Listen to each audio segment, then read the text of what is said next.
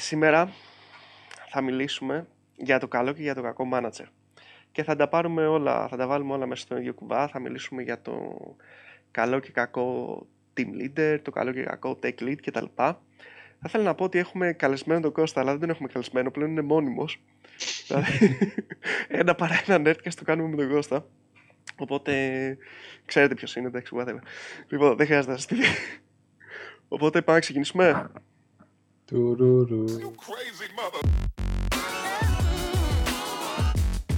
Δεν μπορούμε να πιάσουμε τώρα όλες τις περιπτώσεις με όλες τις μεθοδολογίες που υπάρχουν και τι γίνεται σε κάθε εταιρεία κιόλας επιπλέον πάνω σε αυτούς τους ρόλους. Πολλές φορές ρόλοι συνδυάζονται, κάποιος είναι λίγο manager εδώ και λίγο developer, λίγο leader και λίγο αρχιτέκτονας. Υπάρχουν άπειροι συνδυασμοί που δεν αξίζει, δεν έχει τώρα νόημα να κάτσουμε να πούμε σε λεπτομέρειες πώς συνδυάζονται. Και εγώ θα ξεκινούσα από το τι σημαίνει για τον καθένα μας manager. Γιατί είναι για σας ο manager, ας πούμε, όταν ακούτε manager τι καταλαβαίνετε? Είναι πολλά πράγματα όπως είπες, αλλά το πρώτο που θα σκεφτόμουν είναι ότι είναι υπεύθυνος πέρα από τη δουλειά του, που είναι που όλοι είμαστε υπεύθυνοι για κάποια δουλειά, είναι υπεύθυνος και για τη δουλειά κάποιων άλλων ανθρώπων. Δηλαδή... για resources γενικότερα. Για? Resources γενικότερα. Χρόνο, χρήμα, αυτό δηλαδή είναι συνολικά. Ναι, αλλά σκέψω ότι γι' αυτό είναι και ο προγραμματιστής. Ναι, όχι, ναι, απλά σου λέω manager φαντάζομαι ότι είναι κάποιος που είναι, ξέρεις, γιατί ο προγραμματιστής πρέπει να μην είναι αναγκαστικά με resources, μπορεί. Είναι. Πλάνα... κάνει resources, ναι, στον χρόνο του. Στην πραγματικότητα είναι, αλλά ξέρεις, δεν είναι, είναι πιο abstract το κομμάτι του. Εντάξει, δεν είσαι το σκεφτόλιο ότι ξέρεις, κάθε πράγμα που κάνεις είναι χρήμα και χρόνος. Αλλά ναι, θα μπορείς να το μεταφράσεις. Αλλά απλά ο manager είναι, ξέρεις, πολύ πιο απτή η σχέση του με τα resources και το πώς πρέπει να τα... Δες το καλύτερα ότι ένας manager διαχειρίζεται και resources αλλωνών. Δες το καλύτερα κάπως έτσι. Αυτό σκεφτόμουν περισσότερο, ναι. Κοίταξε, γενικά management, να ξεκινήσουμε από εκεί. Management σημαίνει διαχείριση. Και όπως πολύ σωστά είπες, Θάνο, και έμεσα σημαίνει υπευθυνότητα για κάτι. Επειδή ακριβώς είναι κάτι πολύ γενικό η διαχείριση, υπάρχουν και πάρα πολλοί τύποι managers. Από project manager έχουμε service manager, technical manager, process manager, program manager και μπορώ να συνεχίσω να βγάλω όλο το επεισόδιο έτσι. Γενικά, σε corporate περιβάλλον συνηθίζεται managers να θεωρούνται οι ρόλοι που διαχειρίζονται ανθρώπους γενικότερα, ανθρώπους εννοώ προσλήψεις, αξιολογήσεις, ανάθεση καθηκόντων ίσως, και χρήμα, budget της εταιρείας. Συνήθως κάποιος που διαχειρίζεται αυτά τα δύο πράγματα θα έχει τον τίτλο του manager κάτι. Και ο Scrum Master ακόμα είναι κατά κάποιο τρόπο ένας process manager, γιατί έτσι μας εξηγεί και το Scrum Guide ότι δεν μανατζάρει ανθρώπους, αλλά μανατζάρει το process. Το λέει ξεκάθαρα το Scrum Guide. Πάμε να δούμε, ρε παιδί μου, τα καλά και τα κακά χαρακτηριστικά, που αυτό είναι που με ενδιαφέρει. Πώς θα το πω, ρε παιδί μου? Όταν είσαι πιο μικρός και πιο άπειρος, ας το πούμε έτσι, το βλέπεις πολύ διαφορετικά από όταν μεγαλώνεις. Υπάρχει μια φοβερή ευθύνη από πίσω που δεν την αντιλαμβανόμουν. Και πιθανότατα δεν την αντιλαμβάνομαι ακόμα. Εννοείς σε σχέση με το management. Ναι, ναι. Δηλαδή, ένα είναι τα resources, ας πούμε. Υπάρχει γενικότερα αυτό το πράγμα το ότι όταν υπάρχει ένα έργο, όπως λέμε, πάντα θα υπάρχει κάποιος ο οποίος είναι υπεύθυνος. Πάντα θα υπάρχει κάποιος ο οποίος θα είναι υπόλογος. Όταν υπάρχει λέξη manager σε ένα job description, προφανώς αυτός είναι υπόλογος. Δηλαδή, άμα πάει κάτι στραβά, είναι αυτός που θα κράξουν όλοι. Το άλλο θέμα είναι ότι έχεις και μια απίστευτη ευθύνη στους υφισταμένους σου, που μου πήρε πολλά χρόνια να το καταλάβω αυτό το πράγμα και να καταλάβω πόσο σημαντικό είναι αυτό. Δηλαδή, τι σημαίνει, ρε παιδί μου, ότι έχεις μια ευθύνη στο να εξελιχθεί ο άλλος, στο να κάνεις σωστά τη δουλειά του, στο να την κάνει όλο και πιο σωστά μέρα με τη μέρα, στο να είναι η ψυχολογία του να είναι καλή. Πάρα πολλά τέτοια πράγματα. Θανό, κάπως έτσι, από την ανάγκη αυτού του πράγματος που είπες, κυρίως για την εξέλιξη και την βοήθεια, να το πω γενικότερα με μία λέξη πιο abstract, τη βοήθεια των individuals της ομάδας, είναι ο λόγος που φτιάχτηκε η θέση των leaders, των team leaders. Ακριβώς γιατί ήταν πολύ σημαντική δουλειά και πάρα πολύ χρονοβόρα για να την κάνει ο manager, ο project manager τέλος πάντων, επιπλέον στη δουλειά που είχε ήδη να κάνει. Γενικά ο ρόλος του team leader, αν και θα μιλήσουμε και αργότερα και γι' αυτό, αρχικά φτιάχτηκε για να ξεφορτώσει λίγο τον manager από κάποια πράγματα. Γι' αυτό και είναι ρόλος που τον θεωρούμε συνήθως mixed, δηλαδή είναι και technical και management. Αυτό που θεωρώ πάντως εγώ, παιδί μου, ένα χαρακτηριστικό ενός κακού manager, ας πούμε έτσι, είναι η έλλειψη εμπιστοσύνης ουσιαστικά.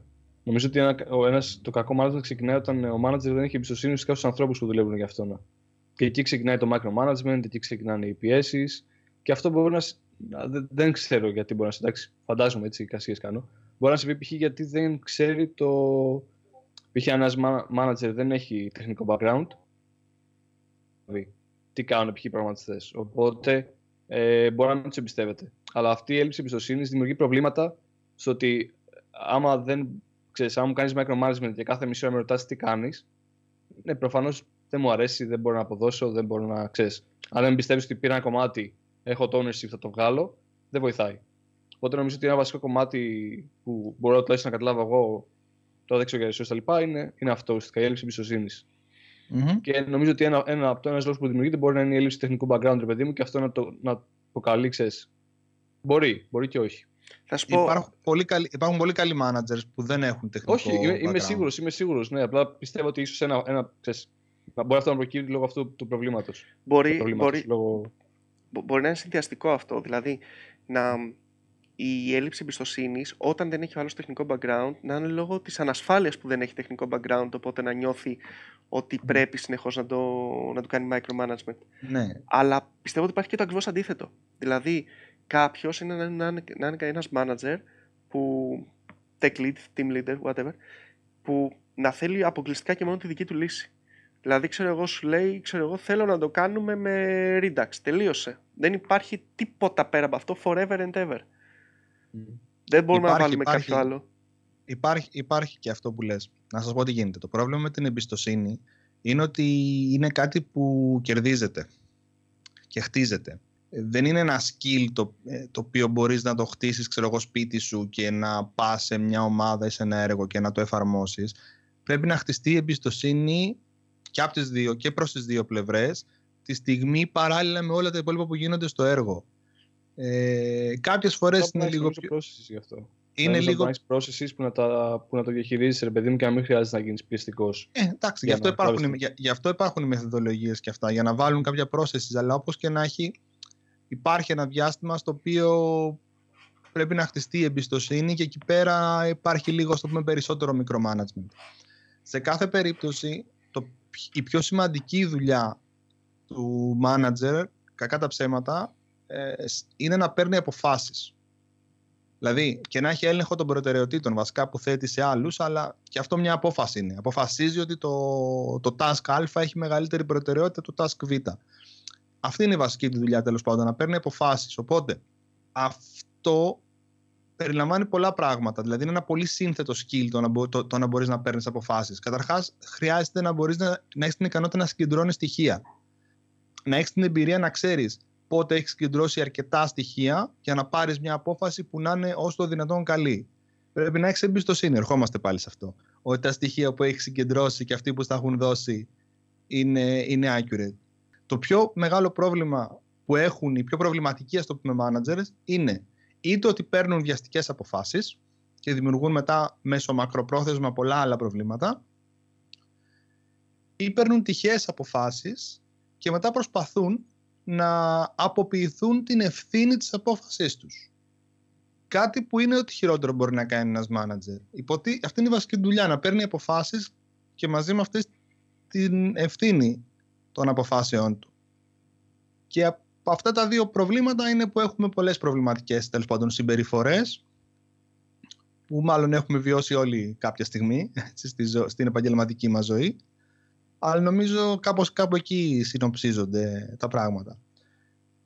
Το τεχνικό background που είπες, Θάνο, ξέρεις που βοηθάει πολύ? Βοηθάει στο να έχει συναίσθηση της πραγματικής κατάστασης της ομάδας και του έργου. Δηλαδή σε τι κατάσταση βρισκόμαστε. Χωρίς να χρειάζεται να ρωτήσει κάποιον και να του πει.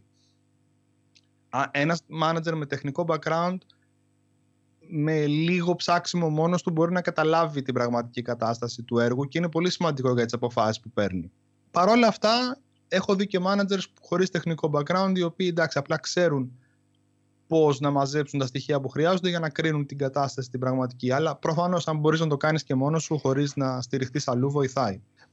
Πολλά παράπονα που έχω ακούσει συνήθως σε retrospective και τέτοια είναι ότι το management θέτει μη ρεαλιστικούς στόχους. Και καλά ότι μέσα σε 2 sprints ή σε 3 sprints θα έχουμε τελειώσει το μισό functionality του έργου. Mm. Στα χαρτιά, σαν manager, εγώ μπορώ να στο πλανάρω.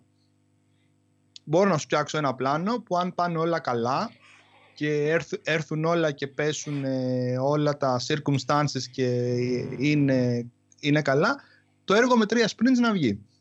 Νομίζω ότι γίνεται αυτό εσύ. Δηλαδή δεν νομίζω ότι κανένας manager να πλανάρει την άποψη γιατί δεν θα το υλοποιήσει ο ίδιος. Δηλαδή είναι σαν να... Το κάνω όμως. Όχι. Σου λέω ρε παιδί μου ότι πας να πλανάρεις τώρα, ξέρεις, πας να πλανάρεις τι θα κάνει μια ομάδα 5 ανθρώπων που, όσο καλά και να τους ξέρεις, εντάξει, σου λείπουν ακόμα πολλά κομμάτια. Εγώ να σου πω την αλήθεια, πιστεύω ότι πιο πολύ έχει να κάνει, οι μη ρεαλιστικοί στόχοι έχουν πιο πολύ να κάνουν με το sales, με τις πωλήσεις όπου είναι. Σίγουρα, δηλαδή ότι κάποιος για να πάρει το έργο, πριν καν... Ότι είναι τελεσίγραφο, ο χρόνος είναι τελεσίγραφος. Πριν καν προσλάβει τους developers για να κάνει το έργο, πήγε και έδωσε προσφορά, σε κάποιον πελάτη ότι εμείς σε 3 μήνες μόνο να το έχουμε το site. Και δεν έχει κάνει τους developers, έτσι. Ναι, εντάξει, προφανώς, αυτό δεν είναι... Από τέτοιου είδους, τέλος πάντων, συμφωνίες, σε γενικότερο τέτοιο, προκύπτουν αρκετά μη ρεαλιστικοί στόχοι. Ναι, εκεί είναι κάτι στο οποίο βοηθάει το τεχνικό background. Να ξέρεις, ρε παιδί μου, όταν θέλεις να ζητήσεις από την ομάδα σου στο επόμενο sprint π.χ. να έχουν τελειώσει το integration με το ψ σύστημα, είναι κάτι που μπορεί να το κάνει η ομάδα ή ζητάς ό,τι να είναι? Εδώ υπάρχει ένα θέμα που έχω δει ένα παράδειγμα, το οποίο μάλλον στέκει, μάλλον γι' αυτό γίνεται, όπου μιλούσα τώρα με ένα manager παλιά, αρκετά παλιά, και είχα από τη μία ένα προγραμματιστή και ένα manager. Και λέει ο προγραμματιστής, ρε παιδί μου, ξέρω εγώ, αυτό θα μου πάρει μια εβδομάδα. Και συζητούσαμε τώρα γιατί θα του πάρει μια εβδομάδα. Ξέρω εγώ, 1, 2, 3, 4, 5 πράγματα. Και λέω εγώ, οκ, εντάξει. Και μετά μου λέει ο manager, έπρεπε να το κάνεις challenge. Και τι λέω, τι να του κάνω challenge, αφού μου είπε ότι θέλει αυτό και αυτό και αυτό. Έπρεπε να του πεις γιατί όχι σε 3 μέρες. Και χωρίς ο manager αυτός όμως να ξέρει τι θα γίνει σε μια εβδομάδα και γιατί είπε μια εβδομάδα, απλά θα έλεγε 3 μέρες έτσι. Δηλαδή, κατάλαβες, σε φάση παζάρι. Ναι, γιατί εντάξει, αυτό έχει να κάνει με το γεγονός ότι πολλοί managers θεωρούν δεδομένο ότι το estimation που θα δώσει ένας developer είναι φουσκωμένο για να καλύψει τον εαυτό του ο developer. Γιατί σου λέει κάτι μπορεί να τύχει, κάτι να χρειαστεί να κάνω context switching μεταξύ 1, 2, 3, 5 projects που δουλεύω. Οπότε ας φουσκώσω λίγο το χρόνο για να είμαι σίγουρος ότι άμα μου το αναθέσουν θα μπορώ να το κάνω. Γνωρίζοντας το αυτό, ο manager σου λέει, ωραία, πόσο μου είπες, το μισό. Εντάξει, αλλά για να το έχει υπολογίσει ότι θα κάνει context switching, ρε παιδί μου, υπάρχει λόγος νομίζω. Και πριν είπες τη λέξη είναι συνέστηση, που είναι πολύ σημαντικό. Mm. Γιατί... νομίζω ότι κάποιος που δεν είναι ουσιαστικά μέσα στο χώρο, ας πούμε, ρε παιδί μου, κάποιος που δεν είναι στο day-to-day του development, γιατί ακόμα και ένας Scrum Master π.χ. είναι μέσα στο day-to-day και βλέπεις στο κάθε daily πώς είναι η ομάδα, βλέπει πώς είναι τα πράγματα, στο retrospective βλέπει τις εντάσεις. Κάποιος που δεν είναι στο day-to-day και απλά ουσιαστικά πετάει πράγματα, πιστεύει ότι απλά ένα task βγήκε και μετά μπορείς, μετά από ένα π.χ. 4 sprint plannings, που ουσιαστικά να είναι full, πάρα πολύ έντονα ουσιαστικά για την ομάδα και να έχουν κάνει τεράστιο, δεν θα πω overtime, θα πω τεράστια προσπάθεια ουσιαστικά για να τα βγάλουν, έτσι. Δεν μπορείς να τους ξαναζητήσεις να κάνουν το ίδιο πράγμα. Δεν μπορείς να πεις στην ομάδα ξαναμπες για 1 μήνα τώρα και ξαναπάλεψε για να βγάλεις το επόμενο. Η ομάδα θα φτάσει σε ένα σημείο που θα είναι στο κόκκινο συνέχεια, που αυτό δεν είναι το κομμάτι ουσιαστικά. Δεν θα έπρεπε, αλλά συμβαίνει. Είναι ακόμα ένα κομμάτι που δεν υπάρχει ενσυναίσθηση γιατί δεν μπορεί να έρθει, σε αυτή τη θέση. Γιατί είναι τελείως. Μπήκε το κομμάτι αυτό, εκεί τελείωσε η δουλειά, εκεί τελείωσε η επικοινωνία. Που αυτό νομίζω ότι είναι ακόμα κάτι το οποίο είναι άσχημο ουσιαστικά σε αυτή τη σχέση. Έχεις δίκιο. Θεωρώ πιο σημαντικό να πω ότι πόσο σημαντικός είναι ο ρόλος του team leader, λοιπόν. Για μένα είναι ο πιο σημαντικός ρόλος στη ομάδα. Τέλος πάντων, σε ομάδα, θα πω σε ένα project μεγάλο. Έτσι, μεγάλο είναι από άτομα, όχι μεγάλα από λεφτά και σημαντικότητα και τέτοιο. Ενώ όσο περισσότερα είναι τα άτομα, η δουλειά του team leader είναι πάρα πολύ σημαντική. Γιατί είναι μέσα στην ομάδα, είναι μέσα στο day to day που υπαισθάνομαι τους developers, και έχει όμως και μια επαφή με το πλάνο, με το roadmap, με τους στόχους του έργου. Έχει ένα κομμάτι. Για μένα έχει όσο κομμάτι management χρειάζεται να έχει κάποιος για να βγάλει μια δουλειά αλφα. Δυστυχώς ή ευτυχώς, συνήθως η δουλειά του συνήθως είναι υπερφορτωμένος, γιατί πρακτικά δουλεύει σαν 70% manager και 70% developer, ενώ δεν θα έπρεπε να είναι έτσι τα πράγματα. Είναι επίσης πολύ δύσκολος ρόλος, γιατί πρέπει να έχει και τεχνικές γνώσεις και οργανωτικές και managerial γνώσεις και γνώσεις σε σχέση με το domain. Δηλαδή πρέπει να έχει και εμπειρία στο χώρο που δραστηριοποιείται η ομάδα και η εταιρεία γενικότερα. Οπότε είναι ένας ρόλος για μένα κλειδί. Γι' αυτό και τελικά με τον ένα ή με τον άλλο τρόπο σαν ρόλος είναι απαραίτητος, και θα δεις ότι υπάρχει σε όλες τις μεθοδολογίες, ακόμα και στις agile μεθοδολογίες και στις waterfall μεθοδολογίες. Δεν υπάρχει μεθοδολογία, τέλος πάντων, που να μην έχει σαν key ρόλο τον κάποιο είδους team leader. Αντιθέτως, να κάνω τη σύνδεση με τον manager, κάποιες μεθοδολογίες όπως το Scrum σου λένε ξεκάθαρα, το Scrum δεν έχει project manager.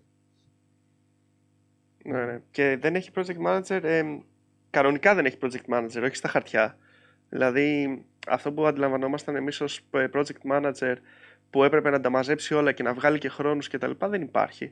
Τώρα ο product manager ή ο product owner αυτό που κάνει είναι παίρνει requirements, βγάζει προτεραιότητες. Αυτό. Και τελείωσε. Ναι. Εντάξει. Και βγάζει προτεραιότητες με βάση τις χρόνους που του έχεις πει εσύ, έτσι. Στην πραγματικότητα. Δεν βγάζει χρόνους με βάση τι πιστεύει. Αυτό είναι. Ναι. Χρόνος δια value. Στην πραγματικότητα, η αλήθεια είναι ότι οι product owners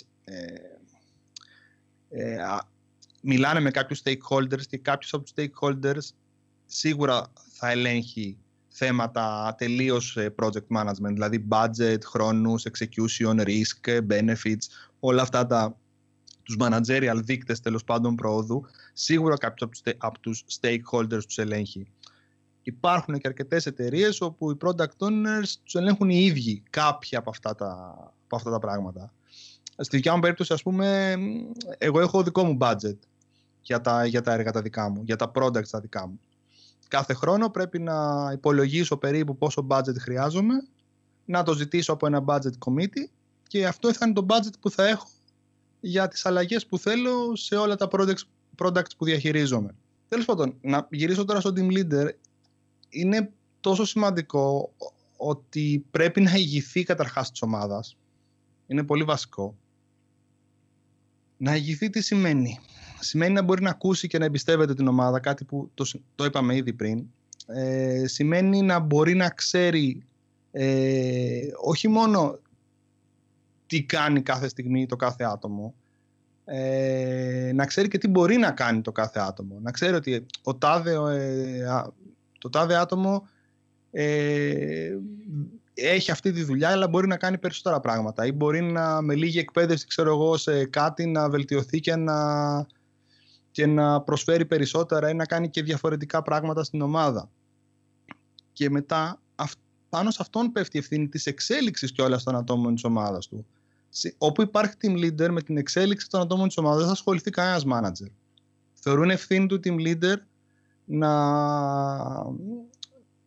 να προβάλλει, τέλος πάντων, την ομάδα του και να βοηθάει τα άτομα να εξελιχθούν. Ένας κακός team leader λέει έκανα κάτι. Ένας καλός team leader λέει η ομάδα έκανε κάτι. Το να είναι δίκαιο το θεωρώ λίγο αυτονόητο, τουλάχιστον στο task allocation, αλλά κακά τα ψέματα, για να είμαστε λίγο ειλικρινείς, δεν γίνεται να είμαστε δίκαιοι πάντα. Δεν μπορείς να είσαι και δίκαιος, γιατί υπάρχει και κάθε άτομο έχει και διαφορετικές δυνατότητες, να το πούμε έτσι. Οπότε ξέρεις, ρε παιδί μου, ότι κάποιο είδους task πολλές φορές, ειδικά όταν είναι ανάγκη, θα το πάρει ένα συγκεκριμένο άτομο, άλλο είδους task θα το πάρει ένα άλλο άτομο, ναι, και πάει λέγοντας. Ναι. Δηλαδή, ναι, και δεν είναι μόνο θέμα... Ναι, και δεν είναι μόνο θέμα ικανοτήτων, δηλαδή ο ένας είναι καλός developer, δεν είναι. Απλά έχεις και πλέον αυτό το super specialization της εποχής μας.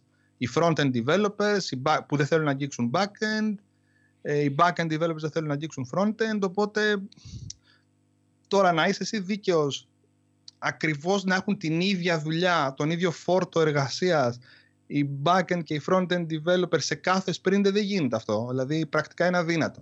Σε κάποιος πριν θα έχει παραπάνω δουλειά το front-end, σε κάποιο παραπάνω δουλειά το back-end. Δηλαδή δεν είναι θέμα αδικίας του team leader αυτό. Το να έχει όμως μια αίσθηση της δικαιοσύνης και να ξέρει ότι παιδιά δεν γίνεται να πίζουν μόνιμα τρεις άνθρωποι, αυτό είναι πολύ σημαντικό. Ένα άλλο πάνω σε αυτό, πάνω στην προβολή της ομάδας και τη δικαιοσύνη, ας πούμε έτσι, είναι και επιβράβευση. Δηλαδή ένα λάθος που έχω δει και σε μένα και σε πολλούς άλλους, παιδί μου, είναι ότι ξεκινάμε αρνητικά αντί να ξεκινάμε θετικά. Δηλαδή όταν έρχεται ένας προγραμματιστής και σου λέει ξέρω εγώ έκανα αυτό, πρέπει να πεις πρώτα το θετικό. Δηλαδή έστω ότι έρχεται, σου δείχνει ένα κομμάτι κώδικα και σου λέει ξέρω εγώ να έχω κάνει αυτό, αυτό και αυτό. Άμα δεις ένα coding standard λάθος εκεί πέρα, μην το πεις, δεν πειράζει. Ξεκίνα και πες το θετικό, δηλαδή κάτι στυλ αυτό είναι πολύ καλό εδώ, μπράβο, καλή κίνηση εδώ πέρα και άστο. Και τους στέλνεις μετά, ξέρω εγώ, για να διορθώσεις τα coding standard. Δηλαδή πρώτα να έχεις θετική αντιμετώπιση και μετά, και μετά αρνητική. Πιστεύω ότι ο τρόπος που γίνονται τα code reviews λίγο είναι... Ξέρεις, αυτό το πράγμα το ότι ανοίγεις εκεί πέρα και βάζεις comments ότι αυτό να αλλάξει, εκείνο να αλλάξει, αυτό δεν είναι καλό. Δεν γράφει ποτέ κανείς σε κανένα code review. Α, πολύ ωραίο αυτό, ας πούμε. Δηλαδή, οπότε μας προδιαθέτει όλους να πηγαίνουμε προς τα αρνητικά. Αλλά έχεις δίκιο. Πρέπει να το ελέγχεις, ειδικά ο team leader. Πρέπει να υπάρχει τρόπος, τέλος πάντων, η ομάδα να επιβραβεύεται και να... Ξέρεις, να νιώθει ότι αυτό που κάνει είναι ότι κάνει καλή δουλειά και το αναγνωρίζει ο κόσμος ότι κάνει η ομάδα καλή δουλειά. Και είναι, δυστυχώς είναι μέσα στις επιπλέον δουλειές του team leader αυτή να το προβάλλει, δηλαδή να γυρίσει να προβάλλει πόσο καλή δουλειά κάνει η ομάδα του. Ένα πρόβλημα που υπάρχει σε κάποιους team leaders, επειδή κακά τα ψέματα δεν είναι όλοι team leaders super τεχνικοί ταυτόχρονα και super managers, έτσι, προφανώς. Κάποιοι είναι λίγο καλύτεροι στα τεχνικά, κάποιοι είναι λίγο καλύτεροι στα οργανωτικά και κρατάνε μια ισορροπία. Κάτι που, ας πούμε, συνήθως θεωρείται συμβαίνει αλλά είναι αντι-pattern, είναι όπου υπάρχει κενό να προσπαθήσει να το καλύψει με το άλλο. Δηλαδή, εκεί που έχει τεχνικό κενό, ας πούμε, να προσπαθήσει να το καλύψει με μανατζεριστικό τρόπο. Να προσθέσει παραπάνω άτομα στην ομάδα ή να κάνει κάτι άλλο. Ή όπου έχει management κενό, να το ξέρεις, να αναλάβει πιο πολλά τεχνικά tasks ο ίδιος και να πει ότι δεν έχει χρόνο για πιο managerial και να σπρώξει την ευθύνη προς τα πάνω κτλ. Συνήθως είναι η πιο εύκολη λύση αυτή και δυστυχώς είναι μεγάλος ο πειρασμός. Γενικά πάντως νομίζω ότι αυτό είναι και πρόβλημα, ρε παιδί μου, όταν ξεκινάς να κάνεις κάτι τέτοιο. Γιατί αν σκεφτείς τη μετάβαση από dev σε πλέον αυτό που πες 70-70, βγαίνει 140, έτσι. Σωστά. Ξεκινάς και νομίζω ότι γενικά γίνεσαι, όπου έχω διαβάσει τα λοιπά, μου, το πρώτο feeling που νιώθεις είναι ότι αρχικά δεν κάνεις τίποτα, γιατί δεν γράφεις τον κώδικα που έγραφες πριν. Δηλαδή σταματάς να γράφεις την ποσότητα κώδικα που έγραφες πριν, γιατί πλέον δεν μπορείς αναγκαστικά. Και το δεύτερο κομμάτι είναι ότι άμα δεν το συνειδητοποιήσεις νωρίς αυτό το πράγμα, ότι δεν μπορείς να παράγεις τον κώδικα, γίνεσαι το bottleneck της ομάδας. Ουσιαστικά δηλαδή, μου, αυτό ακολουθεί, ξέρεις. Γιατί άμα πας να πάρεις τα task που τα παίρνεις πριν, σαν π.χ. ένα senior, φαντάζομαι, engineer, γιατί για να γίνεις team lead θα είσαι προφανώς senior ή principal ή whatever engineer. Οπότε όταν πας να παράγεις αυτόν τον κώδικα, αλλά πλέον πρέπει να κάνεις και άλλες δουλειές, ξεκινάει το sprint να πηγαίνεις κάτω εξαιτίας σου. Νομίζω βασικά ότι η λέξη κλειδί, ρε παιδί μου, είναι τέτοιο, είναι το delegation. Ουσιαστικά είναι να εμπιστευτείς τους ανθρώπους σου και απλά να κάνεις delegate τις δουλειές που δεν χρειάζεται να κάνεις. Πάνω σε αυτός, πάνω στο 50-50 ή στο 70-70, διαλέξτε ένα ποσοστό. Μαθηματικά είναι. Ή 70 και 70 είστε 100. 100, ναι. 70 και 70, ένα team leader. Ένα team leader. Είναι ένας κακός manager. Ένας κακός manager θα μπορούσε να είναι αυτός που δεν καταλαβαίνει ότι ο team leader δεν προγραμματίζει μόνο. Και όταν είναι team leader. Γιατί υπάρχει. Ξέρεις, μπορεί να σκεφτεί ένας manager, ας πούμε, που δεν καταλαβαίνει πώς δουλεύει αυτό το πράγμα, να σκεφτεί τι έχω 4 developer και ένας team leader, οπότε 5 developers, οπότε έχω 5 εργατομήνες, ξέρω εγώ, το μήνα. Φτάνει σε ένα σημείο αρκετοί team leaders, μετά από κάποια χρόνια, σαν team leader εννοώ, έτσι, πρέπει πλέον να αποφασίσεις αν θέλεις. Το θέμα είναι ότι συνήθως αυτό που γίνεται είναι ή θα γίνεις manager, που σημαίνει θα αφήσεις τελείως το τεχνικό κομμάτι πίσω σου, ή θα ξαναγυρίσεις στα πιο τεχνικά και θα γίνεις tech lead, γιατί τον αφήσαμε αυτό το ρόλο απ' έξω, γιατί είναι πολύ συχνός ρόλος και αυτός.